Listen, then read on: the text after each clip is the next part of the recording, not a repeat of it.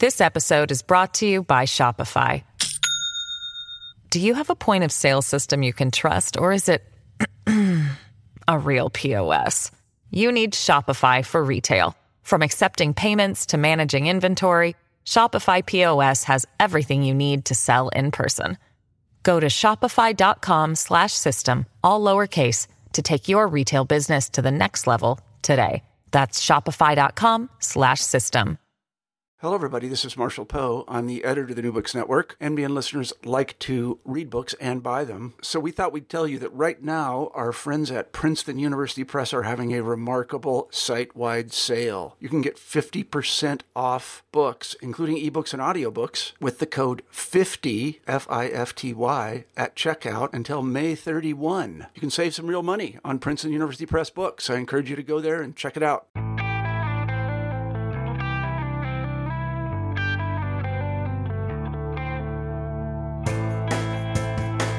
Hello and welcome to the European Studies channel of the New Books Network. Today on the show we have Kostas Lapavitsas to talk about his book, The Left's Case Against the EU, published by Polity Press in 2019. The book challenges the traditional left-wing view that the EU is a fundamentally benign project, and that if the Union shifts rightward, then the answer will be to reform it from within. Instead, Kostas argues that the response to the Eurozone crisis represents the ultimate transformation of the Union into a neoliberal institution that has austerity, privatization, and wage cuts embedded into its core. At the same time, the rise of German hegemony has divided and destabilized the Union. These developments in the EU make it impervious to meaningful reform, thus, the solution is a direct challenge to the EU that stresses popular and national sovereignty as preconditions for true internationalist socialism. Kostas Lapavitsas, welcome to the show. Thank you very much. It's a pleasure to be with you, and I look forward to a discussion. Uh, great. Um, so maybe if we could start, could you give us a um, short description of who you are and what you do? Um, I teach economics and political economy with particular specialization um, in the um, economy of Japan at the uh, School of Oriental and African Studies in London. I've been uh, I've been at SOAS for a long time, um, and um, I've been um, active in political economy of finance in terms of writing, academic and other writing for many many years um, involved in various projects as well. Uh, other than that, in terms of uh, um, broader social and political activity, uh, I was involved in the um, uh, in the Greek uh, events of the previous decade, uh, and in 2015, I was elected to the Greek Parliament in the first wave of um, Syriza upsurge when he, he formed government. Uh, he was an MP collaborating with Syriza until they signed the um, uh, the third bailout uh, of Greece uh, with uh, its lenders. At which point I left Syriza, um, continued in politics for a bit, and then left Greek politics and returned to Britain. And that's about okay. it. Okay, great. Um, yeah. And could you, um, and why did you decide to write this book? There are two two basic reasons why I decided to write the book. Um, the first has to do with the experience of Greece, which I've already mentioned. I was very heavily involved from um, 2010 onwards uh, when the Greek um, uh, debt crisis broke out. Uh, I was very heavily involved from uh, from the beginning, not so much uh, in direct political terms, but intellectually and in terms of books and and other outputs. My view at the time, argued um, openly, was that Greece should have defaulted on its debt. Um, an act of sovereign default, so should have selected how to do it, and he should have um, stepped out of the euro. Um, I believe that uh, membership of the European Monetary Union was um, a tremendous mistake, a, a, destructive mistake, and uh, keeping the country within the monetary union was um, uh, a, a, guarantee of no solution really for its long-term um, development uh, and growth problems. I argued that openly. My name became associated with this position in Greece. That's the basis on which I was elected. I argued that very strongly within Syriza, um, but it was not a view that prevailed. So I thought that the experience of um, Syriza, which I lived through uh, and, and, and, took part in, and sort of I knew firsthand, um, should become more widely known. Um, I drew conclusions about the European Union. I thought they should become more widely known. Um, the second reason is, of course, uh, Brexit. I've lived in Britain for a very long time. Uh, been active in uh, British uh, social and political life. Uh, Brexit um, became um, major news and a major political and social event in this country and in Europe uh, soon after the Greek um, events, and, and, I became involved in um, in in the discussion on Brexit, and I felt that uh, um, it was imperative to put across um, an alternative view of Europe um, from the view that was coming from the British left, from the Labour Party, uh, and others. And that was a good reason for writing the book. That's why Polity asked me to write the book, uh, and I obliged. Okay, great. Um, so in the book, you state that German hegemony in the EU is harmful to the Union and the European Monetary Union. Um, could you explain how Germany got into a leading position in the EU and how it's been harmful to the Union as a whole?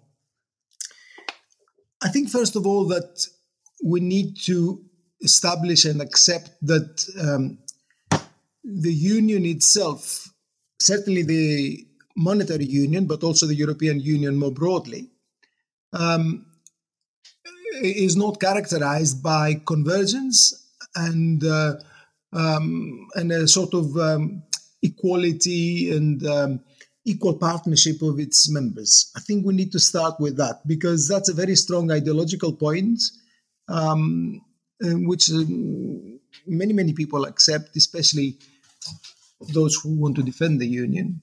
Um, and uh, my own position is that the union is characterized by divergence. It's characterized by uh, actually increasing divergence.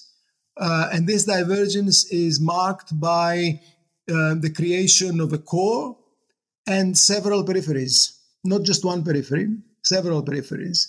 The periphery that was most evident, say, in the Eurozone crisis was the southern periphery. Um, uh, Spain, Portugal, Greece, and possibly Italy. But there are other peripheries as well in Central Europe, um, in the Baltics, and so on. These are these are a characteristic creation of the trajectory of the European Union. They're not accidental and they're not leftovers. They are created by the Union. Now, when you've got peripheries, you've got a core, as I've already mentioned. And when you've got a core, you've got pe- people, people in countries that, that, that, that lead the core. And that clearly is Germany.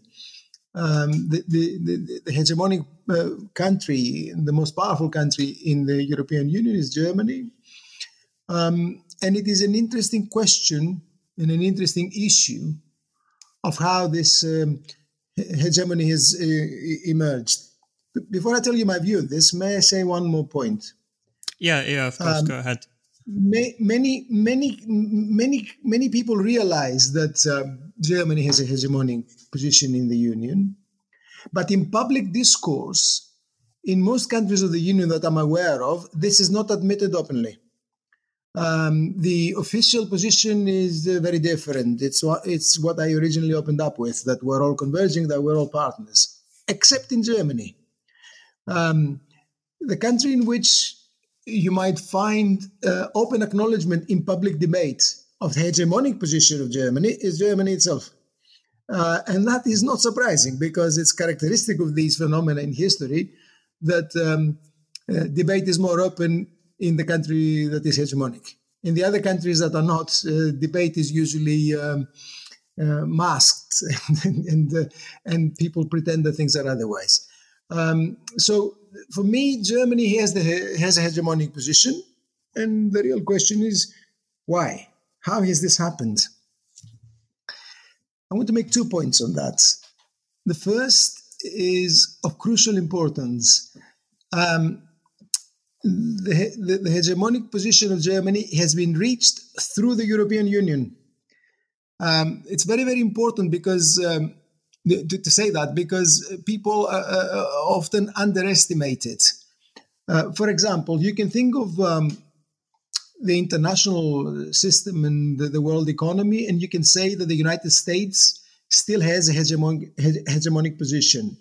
Um, as, as, the, as the world um, hegemonic power, the United States has helped create a set of institutions uh, which can be understood as institutions that support its, its hegemonic position, uh, from the United Nations to the IMF, the World Bank, and so on. These were created in large part by uh, US forces and US intervention. That is not the case in the European Union. The European Union was created first, and German hegemony has emerged through careful management and manipulation of the mechanisms of the Union by um, by uh, the German state, by German power. So uh, that's a key point about the nature of German hegemony. Germany is not strong enough by itself to be hegemonic in Europe. It is hegemonic because of the European Union. Now, that's the first point. The second point on how it has emerged, this hegemonic position of Germany, is, of course, um, closely related to the monetary union. Um, the euro which was created more than 20 years ago now, was not originally um, a German idea. It was not proposed by Germany. It was more strongly proposed by France. Um, it was understood as a response to German unification and all the various economic problems that had preceded um, that period uh, in terms of the balance of payments and, and, and, and flows of funds across Europe. Uh, it was a French initiative, and the, the, the, the aim was fairly transparent and, uh, and, and admitted at the time, which was basically to tie in a uh, newly united Germany into this um, system and make sure that it played by the rules as they were understood by um, the French establishment at the time. Um, unfortunately, think, things have not worked out that way because the euro is a was was was designed as a pretty rigid mechanism, um, which helped German uh, industry um, establish its preeminence in Europe in an unprecedented way uh, by removing the option of uh, uh exchange rate changes for other countries in Europe. It basically undermined their competitiveness. And given the sustained um, wage repression in Germany for a very long time, from the middle of the 1990s, it gave Germany a tremendous competitive advantage. Um, that competitive advantage emerged uh, in the European markets, first of all, which soon became domestic markets for German big business. And then on this basis, allowed German exporting businesses to compete globally and to acquire a global position. And so what we've seen since the establishment of the euro, there's no doubt at all about it, is the emergence of an incredible surplus on current account for Germany. It's an astonishing surplus, which continues to be uh, very, very large, based on this monetary mechanism and monetary system, which is, of course, the foundation of uh, German economic and then political preeminence in Europe. This is where German um, uh, hegemony is rooted in Europe. And um, in my judgment, that will remain the case for some time. It will be defended very strongly by um, German interests, political and economic, in the years to come. So, um, do you think that there's any way that this could be the hegemonic position of Germany could be shifted so that the EU becomes less dominated by Germany? Um, as, as, I mentioned, as I mentioned already, um, the hegemonic position of Germany is very tightly um, connected and linked to the mechanisms of the EU. it derives in good measure from the existence of the EU. So, whatever happens to the EU, whichever way the institutions develop now in the years ahead, there will always be, and mostly unspoken, sometimes openly admitted, um, attempt to maintain power relations and hierarchy. Uh, I don't think that th- this will, will happen from within because the mechanisms, in a sense, are dominated uh, already by these interests um, from within. That doesn't mean that the EU does not change. That doesn't mean that it does not change. Of course, it does change. And I think we're going through a significant period of change uh, right now, or signaled in um, a variety uh, of ways. Um, uh, however, this uh, this this change is not in the direction in which many people um, uh, on the left, in particular, uh, imagine that we're moving towards uh, some kind of uh, federal union, super state that will be um, that will be characterized by uh, an attempt to control markets and to to support working people and to take uh, um, largely Keynesian uh, uh measures and policies and to support incomes and employment and so on uh, and control big business. That is not what's happening. Uh, the change that we're observing is not of that type. and it, it is actually quite strongly neoliberal still. And the bottom line is that whatever form it takes, um, German fundamental interests will be uh, and are defended. Um, there's another way of putting it, and, and, and perhaps that will help make the case clear. Um, uh, again, as I've already mentioned, you can see the EU as a, a partnership uh, in which various nation states uh, of, of, of, Europe have, have, have, have willingly take, taken part.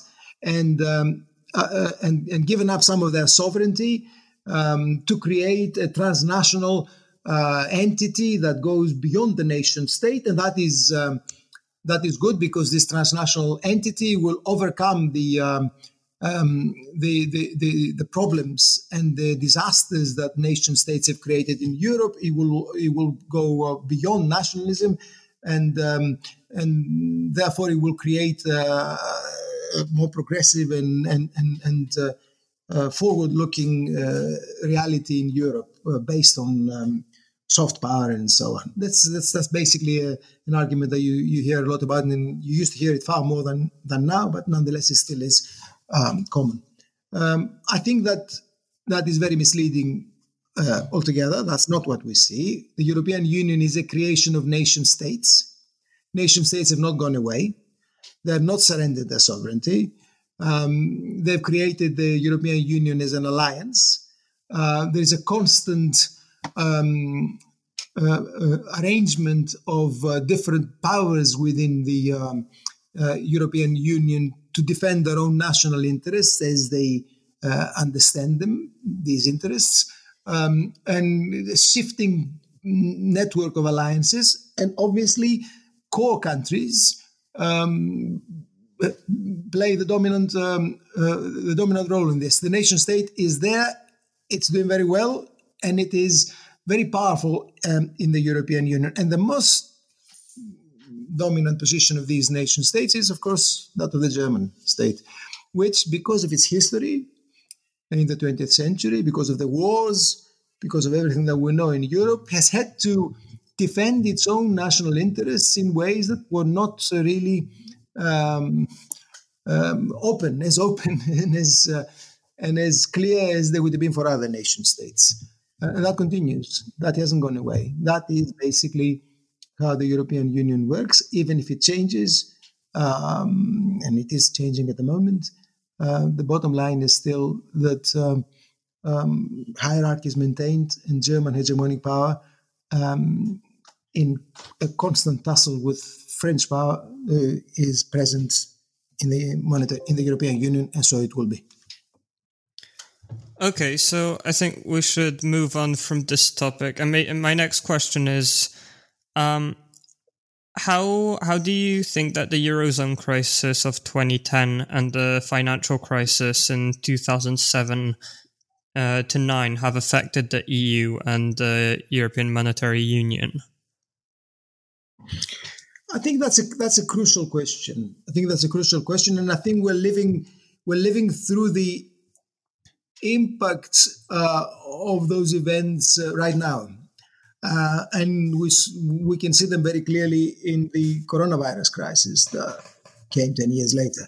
Um, but if we look at the the global crisis of 2007 2009 and then the eurozone crisis that followed it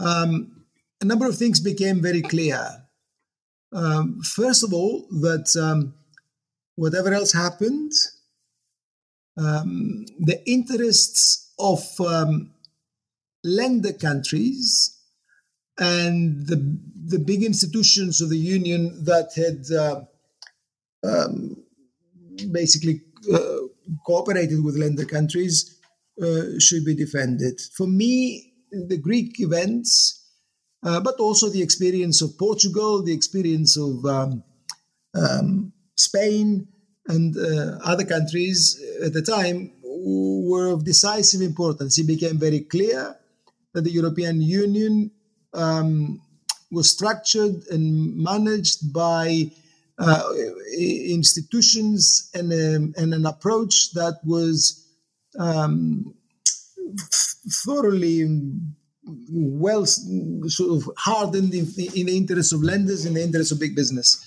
Um, the deal that was imposed on greece for instance the way that the Syriza government was uh, was confronted by uh, the mass ranks of uh, European institutions um, was absolutely revealing. Um, no concessions were made.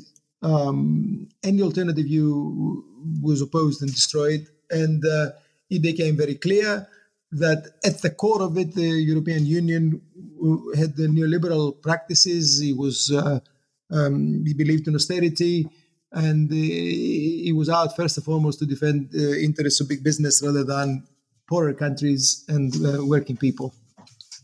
That to me uh, was clear. At the same time, however, um, there was no denying that uh, the rigidity of the monetary union, the um, inability of the euro to um, serve the interests even of big business of other countries. It served the interests of German big business very well, but less well the interests of French big business or Italian big business or the Italian economy, the Spanish economy as a whole, It served them far less well. The inability of the euro to, to adjust and to, um, to, to, to confront its own weaknesses and to transform itself structurally was also very revealing uh, because it was causing, um, it, was, it was raising the prospect of collapse. Um, and I was quite astonished to observe that um, the European Union was not capable of, of formally changing those structures during that time. What it was not formally capable of doing, however, it began doing informally. And that's what's important. The European Union has transformed itself informally, and especially the monetary union, um, in a very sustained way during the last uh, 10 years. The first and most important change has to do with the European Central Bank. The attitude of the European Central Bank back in 2010 and 2011 uh, was very hard and inadequate for uh, the crisis that Europe was facing at the time. It, it, just, did not act as a central bank um, uh, of its time. It did not act in the way in which the Federal Reserve System um, did in the United States, it, it, was not capable of dealing with the crisis. It was actually making it worse, um, particularly because uh, it could not create liquidity freely and easily to assuage the uh, the pressures in the in the financial markets. Um, part of this was connected to the no bailout rule, um, under which the union operated um, which acted as a, as a brake on the European Central Bank. Well, the Eurozone crisis began a process whereby the no bailout rule was suspended or if made, made uh, without content, and the European Central Bank was transformed. Um, once Mario Draghi um, took over, uh, the change became far more um, established, and it became very clear that the European Central Bank began to operate differently, and it began to provide liquidity uh, far more freely through the acquisition of uh, um, government paper, even in the secondary markets, but in huge amounts. Um, the provision of liquidity then be- began to resemble that of other central banks. The European Central Bank changed, and we saw that transformation in the coronavirus crisis. The ability of the ECB to respond um, and respond uh, massively through the, its pandemic program uh, has its roots in uh, the change that began in the Eurozone crisis. So that's the first change, which is of paramount importance. But then, as that became bigger and bigger, uh, and it became clear that the Eurozone um, was not functioning like before, it was acquiring elements of discretion, other things began to emerge uh, slowly, which then became became evident when coronavirus struck. So what we saw was um, the suspension of the Stability and Growth Pact. Now, the Stability and Growth Pact was the um, the cornerstone of the monetary union. The, it provided fiscal discipline, and it was almost uh, a law in, uh, in in ideological terms in in the uh, monetary union. Well, that's been suspended in one go. Um, on at the, same, at the same time as that was suspended, what we also saw was the suspension of um, uh, regulations on state uh, aid, the provision of state aid, and the uh, management of competition. Um, until very recently, until March this year, essentially, um, state aid rules in the European Union were rigid, hard, harder than um, world trade rules, um, and uh, basically um, the aim was to allow for a level playing field, presumably, but in effect uh, acted as uh, mechanisms to prevent state intervention uh, in the economy. Well, that's been lifted. It's been lifted, and state aid the last few months has been enormous, particularly uh, in Germany. Uh, and finally, what we've seen the last uh, few weeks with um, the adoption of the uh, of the new generation EU new generation plan of the Commission, uh, where we see um, substantial fiscal transfers. They're not as big as people make out, but they're substantial, based on um, borrowing undertaken by the Commission. In other words, some kind of joint borrowing, not quite Eurobonds, but some kind of joint borrowing. Now, that again is a tremendous change. If you put all these changes together, you will now see that the European Union has become even more openly an alliance of states operating on the basis of discretion, not rules, uh, in which shifting alliances of states with the hegemonic states in the center dictate the pattern of events and the behavior of the um, of the union as a whole. That's what's happening uh, in my judgment. And that is the outcome uh, in the longer term of the crisis of the Eurozone um, in, the, in the 10 years that followed in the ways that are summed up for you. This episode is brought to you by Shopify. Do you have a point of sale system you can trust, or is it a real POS? You need Shopify for retail. From accepting payments to managing inventory, Shopify POS has everything you need to sell in person. Go to shopify.com/system all lowercase to take your retail business to the next level today. That's shopify.com slash system. Okay, so um maybe uh, how do you think they could have responded to both the eurozone crisis and the financial crisis? Like, what would your be your? How would you respond to them? Um, when the crisis broke out in Europe, right? When the 2010 crisis broke out in Europe, and that was basically um, a continuation of the global crisis of 2007 2009.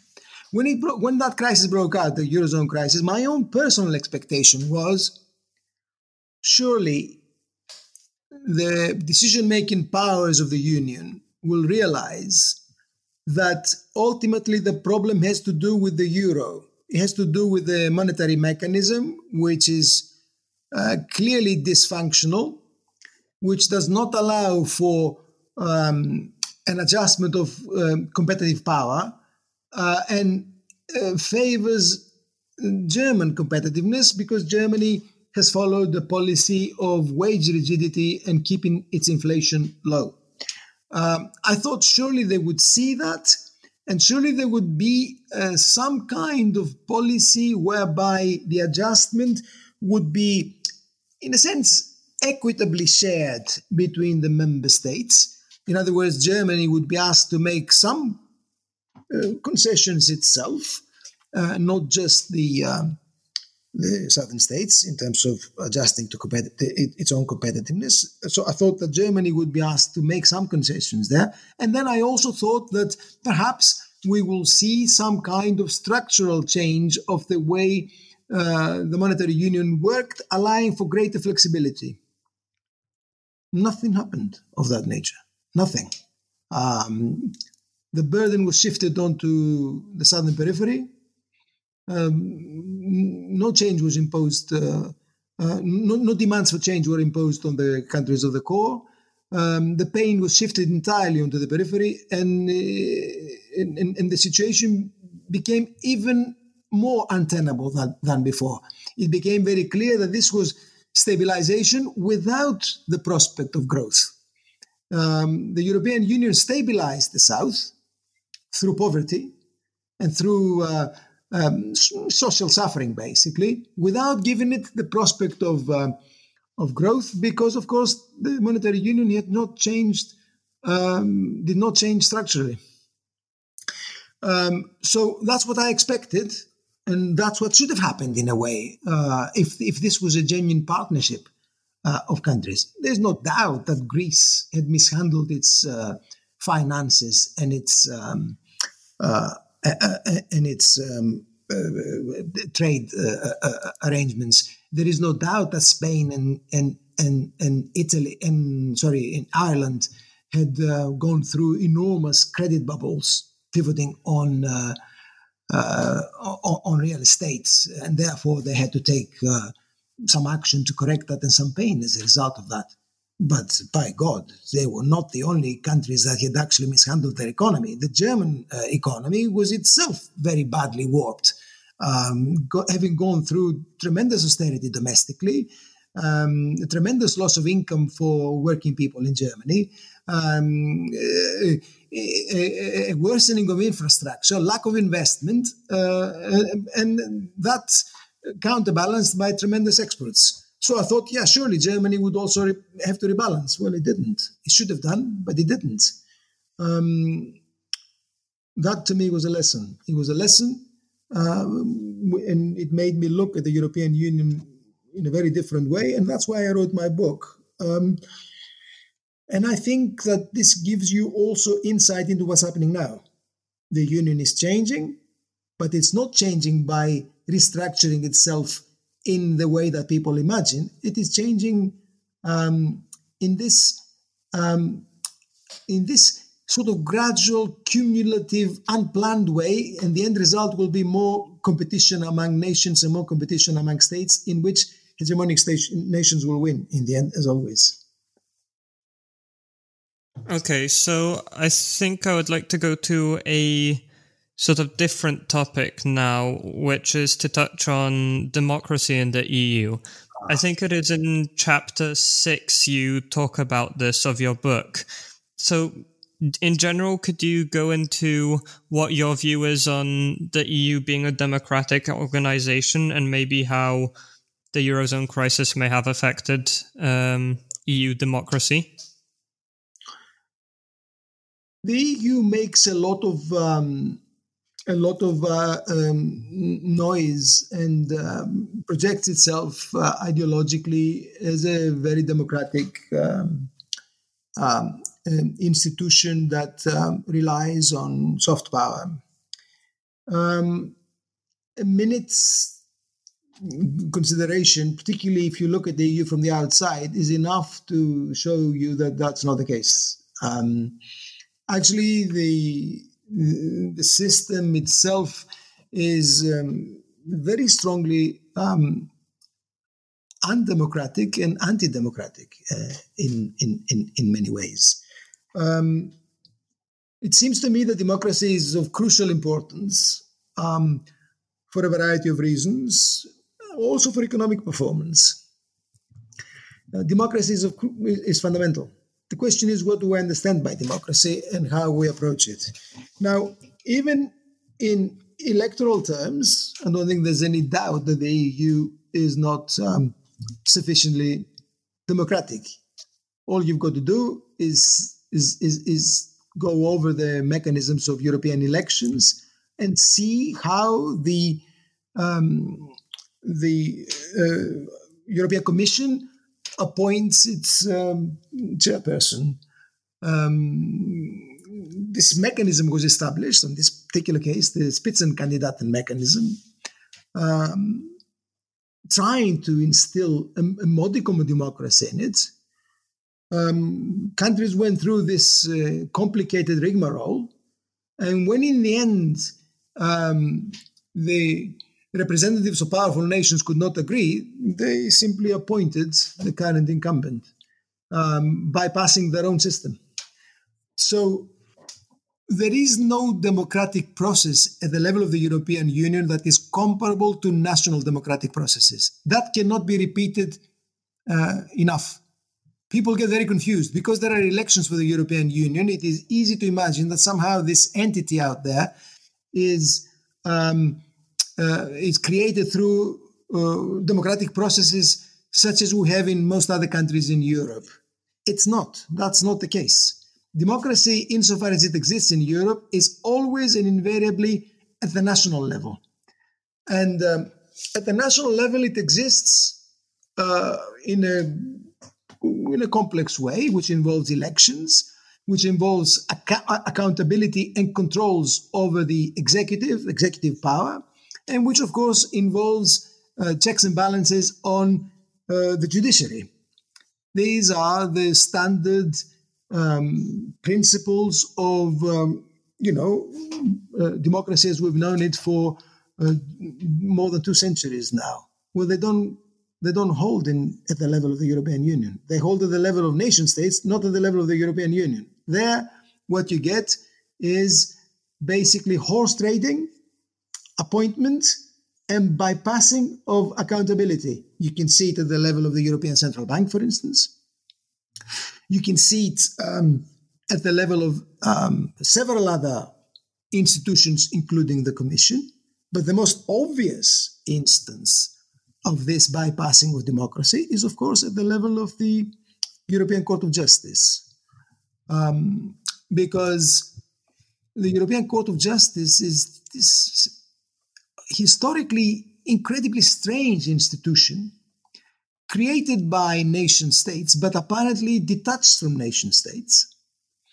Um, an institution that exists um, uh, somewhere in, in a sort of uh, um, hanging in the spaces between nations and states, not obviously subject to any kind of accountability processes, drawing on and creating European law, which is supposed to be superior to um, national law, uh, and over which there are no popular controls. Only Europe could create that. It's a Frankenstein. It's a complete Frankenstein that denies the basic principle of democracy, which is that laws must be made through a process that is accountable to the people, through a process that expresses popular sovereignty. Well, the European Court of Justice is not based on popular sovereignty in any sense. Um, and to me, this is evidence of powers in Europe that basically bypass democratic processes, bypass um, sovereign rights and serve other interests, and in this case, uh, big business interests, because the European Court of Justice, in the end of the day, acts as defender of neoliberal uh, policies and as defender of neoliberal um, practices. So, democracy is crucial. And uh, the critique of the European Union and the opposition to the European Union uh, is a matter of democracy as well as um, a matter of organizing the economic and social affairs of Europe differently. Um, now, I understand that um, there's a big debate about sovereignty, what it means, and is the nation state the best um, uh, defender of democratic rights and of uh, sovereignty and so on. I am not a defender of the nation state per se. Uh, I understand that its history in Europe has been very mixed and uh, uh, terrible at times. Um, but I, I would like to look at reality and I would like to use historical experience uh, as my guide. Um, to go back to the to the Greek events that I mentioned to you before, the Syriza events that I mentioned to you before. Um, we had a government that was elected, popularly elected, and expressed the democratic wish of the Greek people for certain actions.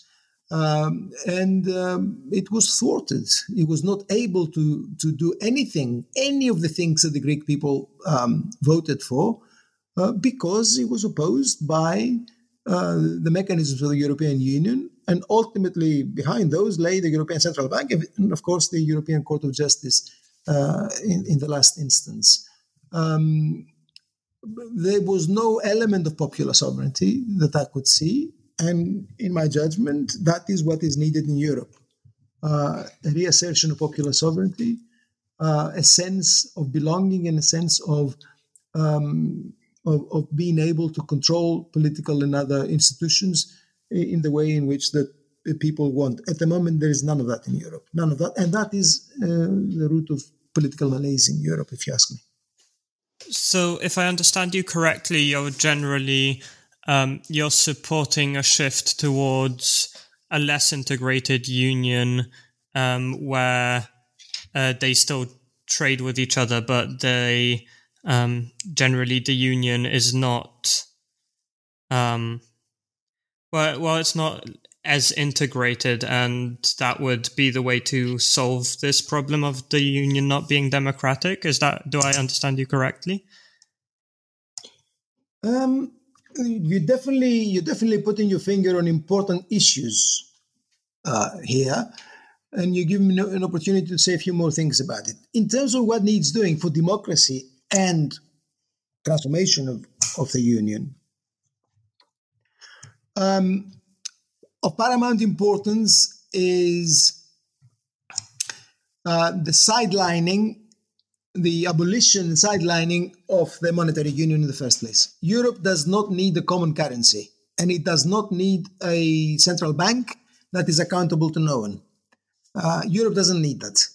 Um, and it doesn't need it not only uh, economically, but also in democratic terms.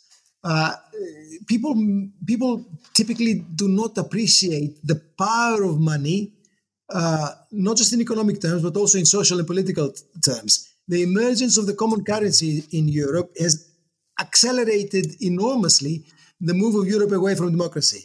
It made accountability um, much less prominent in Europe by creating all these institutions that are concerned with defending the monetary union in the first, uh, first and foremost. So Europe does not need all that. Uh, if it wishes to have democracy, it should move away from these very powerful transnational institutions um, uh, to do with, monetary, with money and re-establish monetary sovereignty. Now, obviously, I'm not advocating um, competitive uh, alignment of exchange rates and uh, and free market determination of exchange rates in Europe, but there are many other ways in which uh, international transactions among European nations, um, commodity transactions, and capital flows can be managed uh, in an equitable way uh, in the absence of a common currency. You don't need a common currency for that. So uh, I would argue that that's a key uh, transformation that Europe needs that will improve democracy as well. Now, more broadly, uh, Europe needs to confront head on the relationship between uh, European law and national law. The idea that European law uh, predominates and other things equal, countries should uh, make their own national law uh, consistent and coherent with um, European law is deeply problematic to me, deeply problematic. I understand how national law is determined. I was a member of parliament. I saw the, the, the lawmaking process at first hand. It's not ideal, far from it. Uh, it has many, many problems, uh, to be sure. Uh, parliaments do. But at least there's a process of electing people, um, controlling what happens, accountability, and so on. There is no such process in Europe. No such process at all. Um, and until and unless the relationship between European law and national law is put on a better foundation, uh, democracy will suffer uh, in Europe for sure. Uh, so that is also what needs uh, looking into um, uh, strongly. The third thing that I would point out is, of course, all those mechanisms in Brussels, including the European Parliament, the Commission, uh, that huge array of bureaucrats uh, and others, possibly 50,000 people, something like that, between 30 and 50,000 people in Brussels who um, are usually well paid and uh, have uh, all kinds of privileges in, in, in, in, in Brussels. Um, their, their role in, in, in any kind of democratic process in Europe is not obvious to me, um, not obvious at all. And there, that also has to be straightened out, and that also has to be um, uh, managed and, uh, uh, and, and reconsidered. In other words, what I'm saying is the nation states which are present, and they haven't gone away, they are the dominant players in Europe, should admit that they are, that they are the dominant players. Better structures of sovereign control should be established, popular sovereign, sovereign control should be established within nation states, and better relations should emerge among nation states, independent of the current uh, arrangements, separate current arrangements of the European Union. It's a big and long ask, I know. Uh, but then Europe is a continent, a very well off continent with millions of people. So it wouldn't be it wouldn't be a simple solution, no matter what. Okay, so um, I would like to shift now to the topic of Brexit and get what get your opinion on how you think that Britain leaving the European Union will affect the uh, union long term, and if you think there may be an opportunity in this for the EU to start reforming. Um, well, Brexit is important for the trajectory of the union, undoubtedly. And um, its impact on the union um, will become clearer only in the longer term. Many of the changes that I already mentioned to you that are taking place in the union, the lifting of um, the suspension of the Stability and Growth Pact, uh, the suspension of um, state aid regulations, um, the adoption of uh, some kind of uh, fiscal transfer mechanisms, uh, modest as they are, but nonetheless they're there. All these things that have taken place the last little while, indicating the um, transformation of the union, the preceding transformation of the union, are also connected to Brexit. Brexit uh, was uh, um, a major shock uh, for the union because uh, Britain is, of course, a very powerful European country. It was not a founding member of the European Union, but nonetheless played a crucial role. And its exit um, is historically very important for a number of reasons. Um, coronavirus has, um, has, has, muddied the water a bit um, and made, uh, made us forget Brexit for a bit, but its importance uh, is there and it will become clearer again uh, in the near future. Now, why did Britain exit?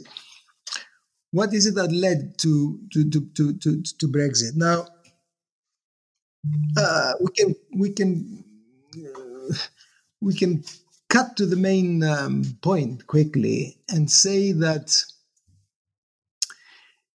um, the policy that the British state had historically adopted towards the European Union um, since its uh, entry, a policy that we could deta- we could describe as semi-detachment.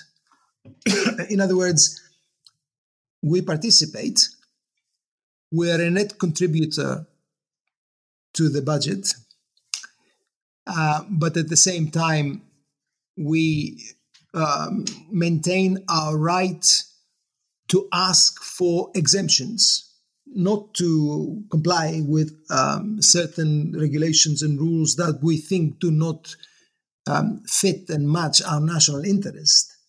Um, that policy came to an end uh, around about 2016 with David Cameron as the prime minister. And it came to an end um, in the context of the Eurozone crisis, as the European Union was itself transforming um, the way it acted, but mostly because um, Britain realized that in that um, uh, in that context of the changing European Union, it could not defend its um, its national interest in the same way. The the, the ability to say that uh, uh, we want exemptions uh, and we will get them uh, had basically uh, it basically evaporated. Um, David Cameron asked for exemptions regarding uh, uh, the free movement of labor, um, didn't get them, and it became clear that um, the strategy of Britain uh, for many decades with regard to the European Union had come to an end. Um, so Britain had to uh, to devise a different strategy for itself. It wasn't clear what was that going to be. Uh, that was going to be. Uh, there was a big debate within the British uh, ruling elite on how to structure that um, new position towards the European Union. And in that context, David Cameron made a mistake, made the political mistake, and called for a referendum, allowed the referendum to proceed.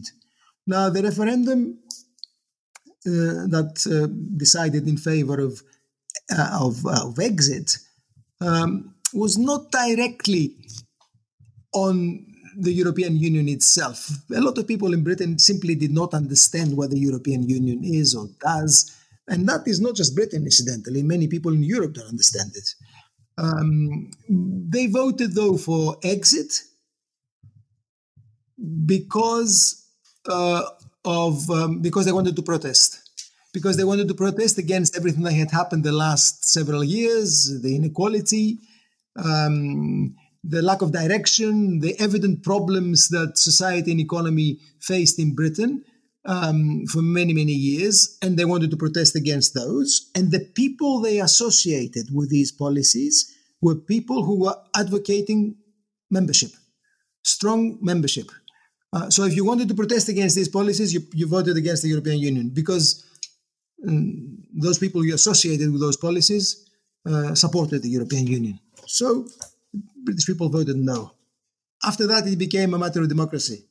Um, and there we saw again the democratic deficit of the European Union um, and those who support the European Union, because what took place after that referendum was a sustained effort on the part of um, um of the pro EU forces in Britain, but also the EU bureaucracy to overturn the British referendum.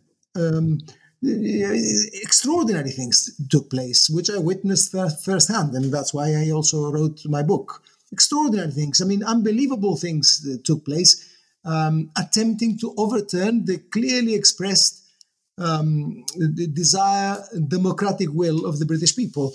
And um, um in other countries, this might have worked.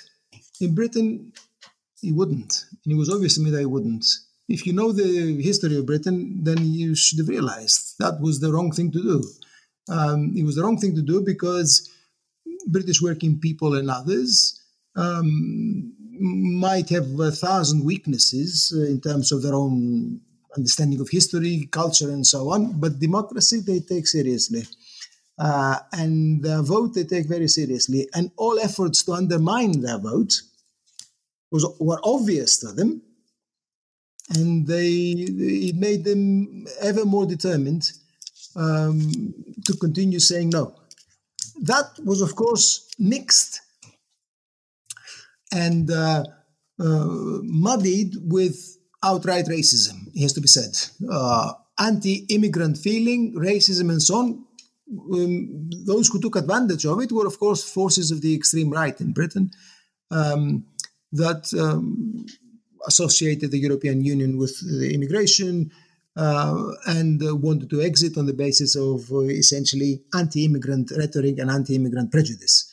Uh, this was very, very unfortunate. History moves in these unfortunate ways, and it was also largely because uh, the British left, uh, much like the rest of the European left, instead of taking a constructively critical view of the European Union and a constructively positive view of the referendum, effectively, and, and the referendum result for exit, effectively tried itself to undermine it. Uh, and it did not put arguments across that could have allowed the British people to see that actually immigrants are not the problem uh, and racism is not the solution for anything. Um, but then such is life, and so so do um, politics move. Uh, uh, the bottom line is that uh, the attempt to to undermine the referendum could never have worked in this country. It didn't.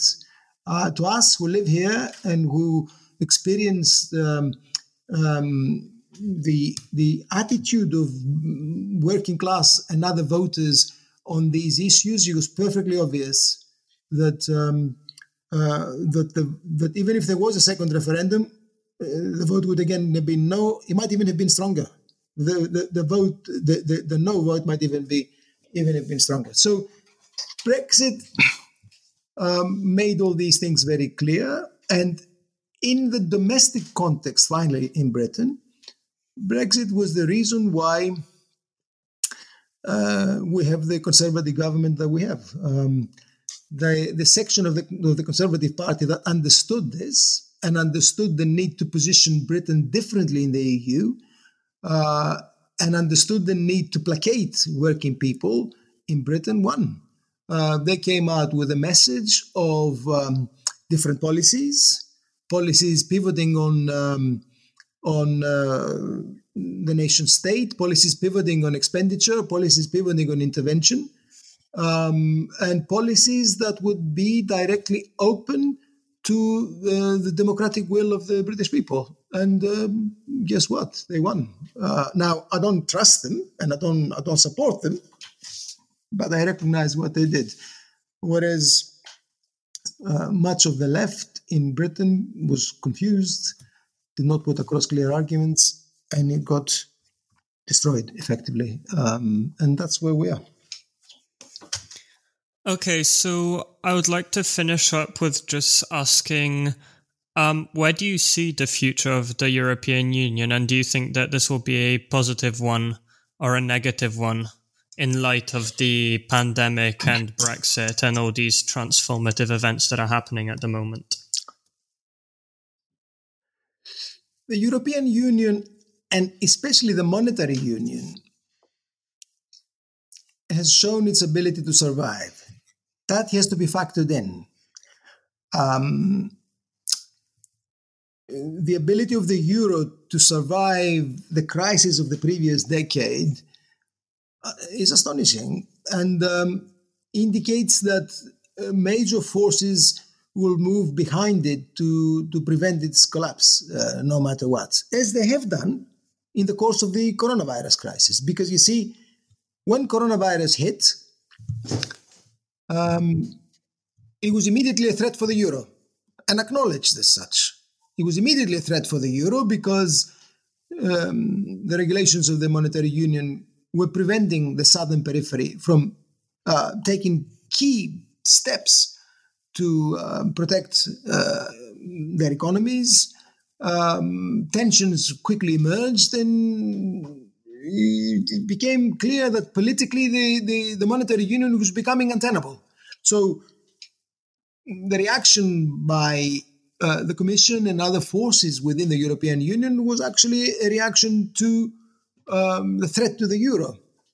I have to say, it is in, in historical terms, it is actually uh, quite strange and funny in a way. The euro was created as a currency and a set of institutions that would presumably make Europe stronger that it would take it forward, that it would actually make it uh, better founded. In practice, as we've seen, it is the, the it is the, the first point of weakness.